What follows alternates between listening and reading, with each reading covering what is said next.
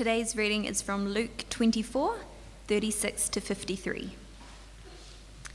While they were still talking about this, Jesus himself stood among them and said to them, Peace be with you. They were startled and frightened, thinking they saw a ghost. He said to them, Why are you troubled, and why do doubts rise in your minds? Look at my hands and my feet. It is I, myself. Touch me and see. A ghost does not have flesh and bones, as you see I have. When he had said this, he showed them his hands and feet. And while they still did not believe it because of joy and amazement, he asked them, Do you have anything here to eat? They gave him a piece of broiled fish, and he took it and ate it in their presence. He said to them, This is what I told you while I was still with you. Everything must be fulfilled that is written about me in the law of Moses, the prophets, and the Psalms. Then he opened their minds so that they could understand the scriptures. He told them, This is what is written The Christ will suffer and rise from the dead on the third day, and repentance and forgiveness of sins will be preached in his name to all nations, beginning at Jerusalem. You are witnesses of these things. I am going to send you what my Father has promised, but stay in the city until you have been clothed with power from on high. When he led them out to the vicinity of Bethany, he lifted up his hands and blessed them. While he was blessing them, he left them and was taken up into heaven. Then they worshipped him and returned to Jerusalem with great joy, and they stayed continually at the temple, praising God. This is the gospel of Christ. Oh, good morning. Uh, wonderful to see you again. Just adjust this for people of uh, particular height. Good. Uh, it's great to be with you again. Uh, was here last week. Uh, good to see you uh, again today. I'm one of the ministers at St Saviour's and St Nicholas, so I'm a visitor here. maybe some of you are visitors here as well. if you are, then we're here together, and thanks to the regulars for having us. Good. Uh, how about we pray and we're going to look at that passage from Luke's Gospel we just heard. Heavenly Father, thank you for the word of Jesus, the word which you've given us that still speaks today. Help us to hear then what you're saying through it. Amen. If someone wrote a story of your life, you'd want it to be worth reading, wouldn't you? You wouldn't want your life story to be called a boring life or nothing much or a waste of time. You want to be part of an important story, a significant story. I've got a bit of a history of being in rock bands, and if I'm really honest with you, I think part of the attraction and the appeal of, of the bands for me was the story thing, being part of a story. I love the music. I, I love the thrill of being creative and sharing something beautiful or intense, but there was this thing about being part of a, a story, being part of something that seemed significant. I remember when I, when I was a, uh, at high school and I kind of believed in God, but I wasn't a Christian, I used to say these little one minute prayers uh, most evenings. And I think it was a, I thought I might be able to keep God on side or get some extra blessings or something. Uh, and one of the things I would pray every evening was for my high school band to make it. Maybe I knew we needed some help to make it, uh, but I think I wanted to be part of something significant, and it seemed like being part of a band that made it would be significant. That's my confession for now.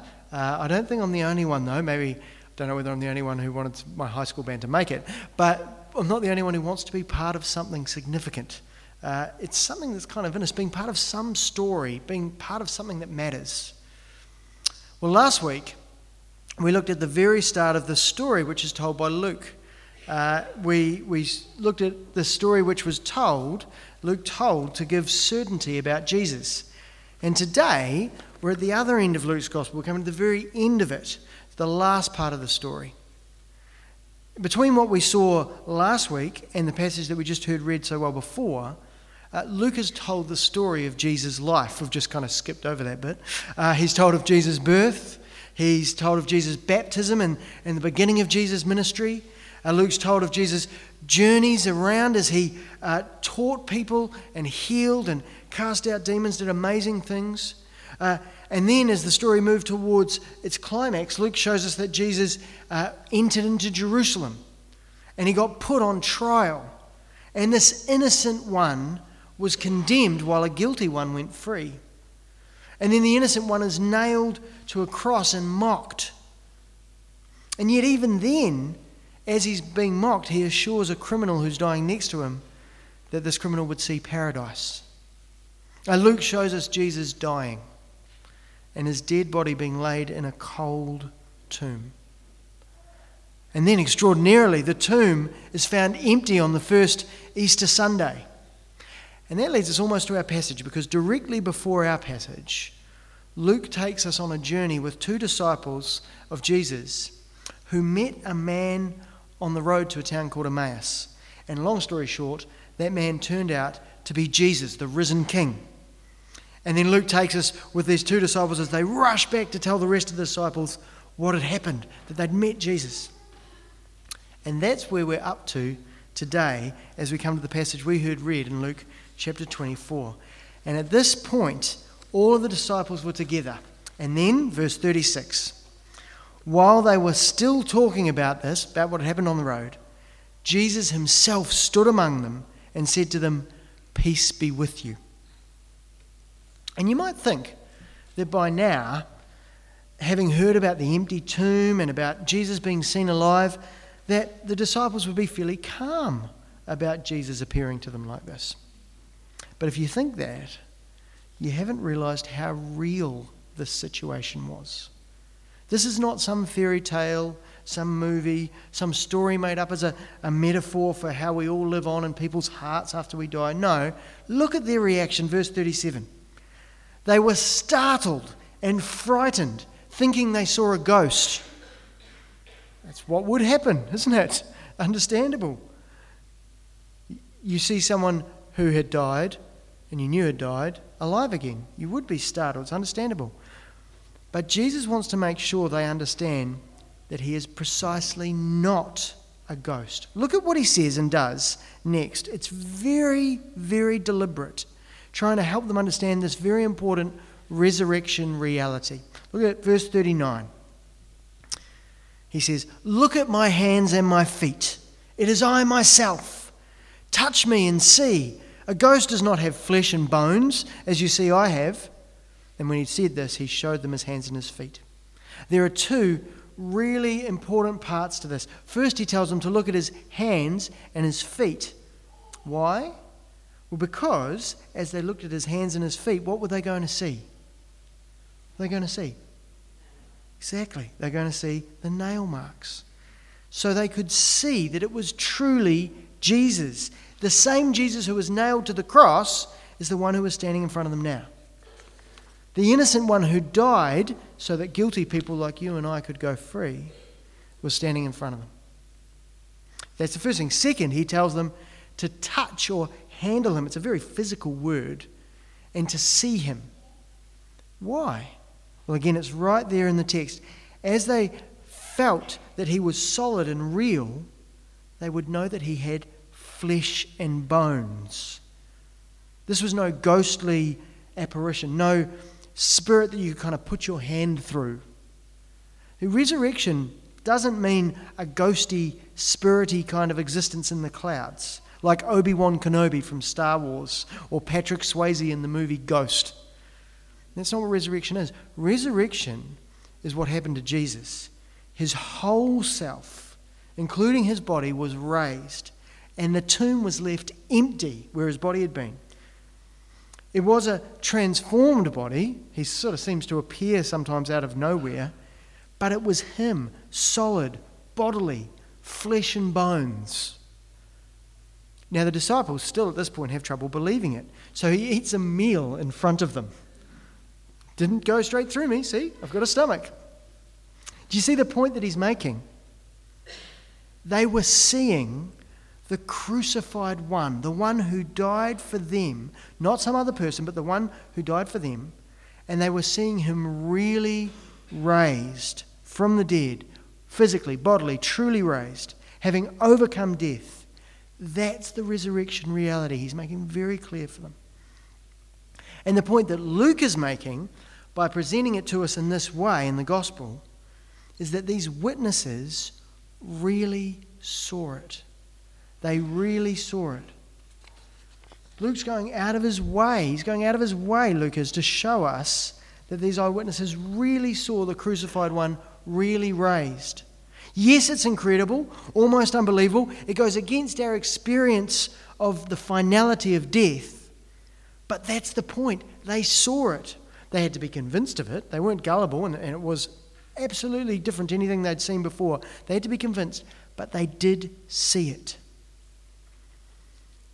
Now, it's not uncommon to hear people say that the stories of Jesus rising from the dead are just metaphors for a spiritual life after death or, or for Jesus living on in the hearts of his followers. But the very point of Luke's account here, and the whole thing that Jesus was going out of his way to show his disciples, is exactly the opposite to that. Yes, there is a picture of deep reality and kind of mystery but the reality and the mystery are based precisely on the point that the tomb was empty. Jesus was really bodily raised from the dead. You might ask, why am I making such a big deal about this? More importantly, why does Luke make such a big deal about it? And why does Jesus make such a big deal about it? Well, the key reason here in Luke's gospel is that the resurrection reality is what underlies the mission commission that Jesus gives to his disciples. The resurrection reality underlies the mission commission. It's the resurrection reality that connects God's big story to the ongoing story in our stories, as we'll see. So in verse 44, Jesus explains that everything written about him had to be fulfilled. That is, everything in God's big story, which you find in the Old Testament, all the things God had said were going to happen to the Savior he'd send, all of that had to be fulfilled. And Jesus sums it all up very handily for us in verse 46 and 47. Look at this carefully. Verse 46, he told them, This is what is written the Christ will suffer and rise from the dead on the third day and repentance and forgiveness of sins will be preached in his name to all nations, beginning at Jerusalem. Now, there are three points, three things that Jesus says have to happen here. Three things on God's big to do list. Here they are. First of all, the Messiah, the Christ, will suffer, and then he will rise from the dead, and the message of repentance and forgiveness of sins will be proclaimed in his name to all nations. Those three things. Jesus had already made it very clear that two of these things had already happened by the time Jesus is talking to the disciples. Which two? Well, that the Christ had suffered and had risen from the dead. They'd already happened. Jesus made that clear by showing that he was the crucified one, he'd suffered, and that he was really raised. Those two things had happened, and there's only one thing left. His message of repentance for the forgiveness of sins in his name had to be proclaimed everywhere. That's the one thing left. And verse 48, he says to these disciples that are standing there with him, You are witnesses of these things. These disciples who'd seen that it really was Jesus who touched his risen body and knew that it wasn't just a ghost or a vision, they are the witnesses. They saw it, they knew, they could testify to it. And so, what had to happen, and what still has to happen now, is their witness, their testimony of those disciples has to go out to all nations as the basis for this message that the forgiveness of sins is found in Jesus' name. Their witness had to go out because their witness is the most important. In Christian circles, uh, we often speak of our witness, and we usually mean by that our testimony of what Jesus has done in our lives and, and how we live as a result of what Jesus has done in our lives. That is good and important. We talk about that as our witness. That's good. It's great, vital to see what Jesus does in people's lives today. The way he still changes lives now, as he has done for my life and he, he's done for the lives of many people here. That's really important. But the most important thing is to see what those witnesses back then saw. Because what they saw is the reason why Jesus still changes people's lives today. Because he died for our sin and rose from the dead. Because of that and the, what they saw, our world will never be the same again. Because he died and rose, we have real hope for a future when we can be raised like he was. But we only know about that because we have their witness of what they saw of him. Do you ever wonder why we have a Bible? Why we don't just pass on the story of God's work in each of our lives? Maybe just have preachers who just preach about what seems good to preach about from what we think about God? Why do we have a Bible? Above all, it's because in the Bible is the inspired witness to Jesus. The message of Jesus' chosen witnesses. We've seen him commission those witnesses today in this passage in Luke's Gospel. And as we hear their witness, which we have in the Bible, as we hear it and respond to it, their story from back then becomes our story. We get to see Jesus crucified and risen for us realize that that really happened in our world and it was for us. And we get to repent and take hold of the forgiveness. Repent, turn back to God, take hold of the forgiveness of sins that we have in Jesus' name because He died for us and rose again. We can know that we are right with God, forgiven for every wrong thing we've done, confident that God loves us and will never forsake us, knowing that death will not be the end for us, and we don't have to fear coming before God in judgment. We have that confidence because of what those witnesses saw that Jesus was crucified for us and rose again for us according to the scriptures. And their story becomes our story. And we share their witness with the whole world and with our part of the world. Here in Shirley, your part of the world, at work, at school, in your neighborhood, with your friends, with your family. Their story is our story to share. Because ultimately, their story is his story, Jesus' story. A story of the saving of the world, bringing forgiveness and release from sin to all who will have it. A real, solid hope for our broken world. That is a story worth being part of. That's a story worth being part of. Will you take up the call to become part of this story? Here's something that I love. We've already, in fact, been part of this story today. This message of the witnesses has been heard again this morning as we read it, and we've been thinking about it. And we've been part of this story because these these, this record of the things that the witnesses saw, we've heard it from the gospel. We've considered again what it means for us now. The story is continuing as this message goes out to the ends of the earth. We're part of the story this very morning, this minute. Will you continue to be part of this story, God's story, Jesus' big story? Will you share this story? Even for the first time, maybe by reading a gospel with someone. So, helping each other to take in more of this story and to see how you can become even more in part of it, more in line with it. Will you continue to be part of this story by coming along each week here? As Jay opens up the second part of Luke's story, he's going to be looking at the book of Acts, which Luke wrote to show us what happened after Jesus died and rose again and after these disciples were commissioned.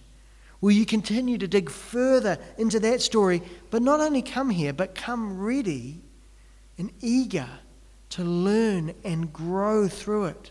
Asking God to help you grow as you grow in your understanding and your, and your belief and your trust in His story.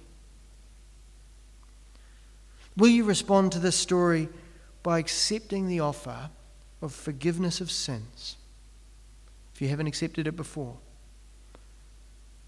Will you find out more of what it means to repent, to turn back to God, responding to the death Jesus died for you and the new life he offers you? Will you keep changing the way you look at your life in light of this big story? Learning more and more to see your life as part of this story that God is telling even now. It's such a wonderful story to be part of. So much better than being in a rock band. It's such a great story to be part of. The big story of the universe, God's big story, which He brings us into because it's the story of the one who was crucified and raised for us. Will you pray with me?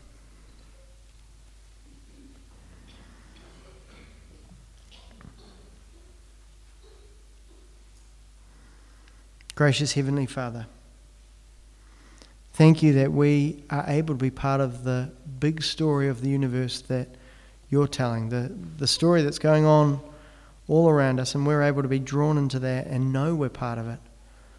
Please help us see ourselves as the ones Jesus died for and rose for, and the ones that are part of this uh, mission to share the message of those first disciples who saw and touched and knew Jesus was risen for them after he was crucified. Help us then to make their story our story and to delight in that. We pray that in Christ's name. Amen.